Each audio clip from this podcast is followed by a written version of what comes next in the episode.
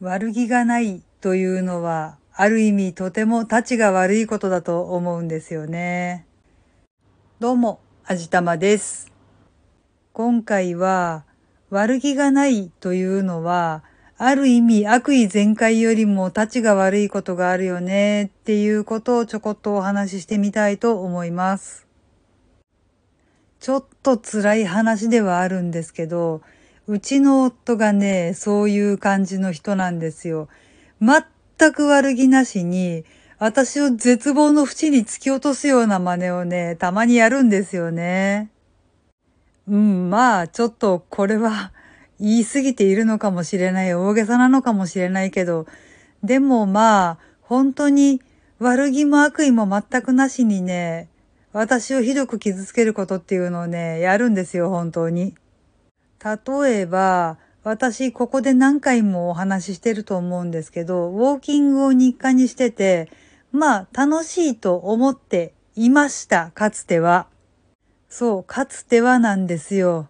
最初のうちはね、本当に楽しんでやってました。まあ、最初のうちはウォーキングっていうよりもお散歩だったんですけれどもね。まあ、たわいもないことだったんですよ。いつも行く道、角を一つ違うところを曲がってみるだとか、いつもまあ右回りに行くコースを左回りに回ってみるとかね、ちょっと遠くまで足を伸ばしてみるとか、行ってみたことないとこ行ってみるとかね、いろいろ楽しんでいたわけなんですよ。毎日本当に楽しかったですね。ああ、今日はあの街路樹の下に綺麗なお花が植えられてて、ああ、咲いてる咲いてるとか、あんなところに新しいお店ができたなぁとか、ええー、あの店閉店しちゃったなぁとか、そりゃもういろんな日々発見があって、楽しくてどうしようもない感じだったんですけどね、歩くの楽しいって本気で思ってました。でもね、そんな感じで日々楽しく歩いてた私に、ある日夫が言ったんですよ。そんなに頑張って歩いてたら歩かなくなった時に太るよ。もうどうしようもないよってね、多分ね、本当に悪気なんかなかったんだと思います。暑くても寒くても結構頑張って歩く私のことを心配して、無理しないでねっていうつもりで言ったのかもしれなかったんですけど、でもその言葉を聞いた瞬間ね、歩くの本当に楽しくなくなってしまいました。そっか、歩かないと太るんだ。歩くのやめると太るんだ。そんなの怖い。嫌だ。もうその気持ちしかなくて、その日から歩くお散歩するっていうのは楽しみじゃなくて、義務のようになってしまいましたね。とにかくもう歩くのやめたら太る。そんなの怖い。絶対に嫌っていう気持ちに支配されて縛り付けられてどうしようもなくなっちゃったんですよね。まあそんなの私の気持ちの持ちようで、そうじゃないんだって思ったら解放されるのかもしれないけど、言葉の力って思ったより強いですよね。どんなにそれは違うんだって心の中でも自分の声に出しても否定してもね、ダメなんですよ。前回の配信で私だけ使える魔法の呪文って話したじゃないですか。あれも聞きゃしないんですわ。人から言われる言葉っていうのは意外と深々と心に突き刺さって傷になるもんなんだなーって結構思いました。で、これは今日の話なんですけど、実際のところね、ちょっとネタに詰まっていてどうしようってなってたんですよ。そしたら夫が、じゃあ他の人の配信を聞いてちょっとネタ探ししてみたらって提案してくれたんですね。おー、それは明暗だ、ありがとうって言って、アプリを開いて、さあ、と思って配信を聞き始めたらね、なんと夫、私の隣で掃除機をかけ始めたんですよね。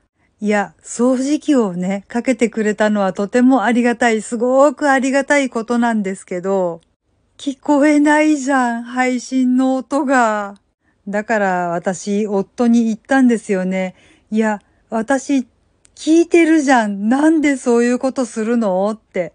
そしたら夫の返事が、え掃除機かけてるだけでしょ？何が悪いのうーん、掃除機ね。うん、本当にありがたいとは思っているんですよ。でも、このタイミング、これでやる？とかって思いませんかうーん、じゃあ、イヤホンつけて聞けばよかったんじゃない？とかって思うでしょ？私大抵そうしてるんですけどね、おとといくらいかな、夫にこれも言われたんですよね。イヤホンつけて聞いてられると、こっちが話しかけた時に返事がなくて寂しいから、それはしないでほしいなーって。どうすればいいんだろう、私。ちょっとね、もう今、どうしようもなくなってるんですよ。完全に愚痴なんですよね、これ。夫と話し合えばいいかなっていう話ではあるんですけど、これね、実は何度か、いや、何度も話し合っているんですよね。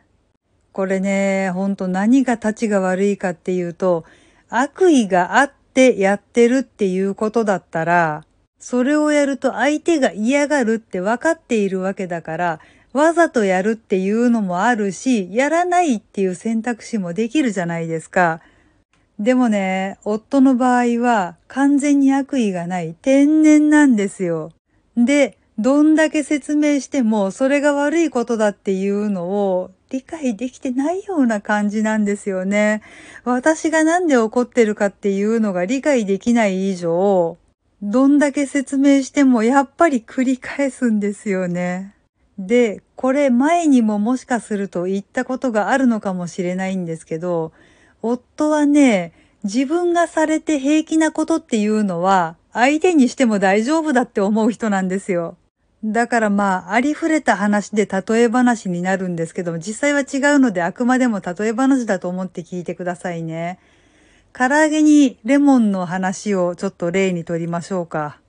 例えば、私は唐揚げにレモンをかけられるのが嫌な人なんですね。で、夫は唐揚げにはレモンをかけないと気が済まないという設定だとします。夫はね、私がどんだけ嫌だって言っても唐揚げに必ず私に確認せずにレモンをかけるんですね。なので私は言いますね。それ逆の立場だったら嫌じゃないの？って。すると夫は答えます。え、自分は全然嫌じゃない。だからやってもいいと思う。これはどうなの？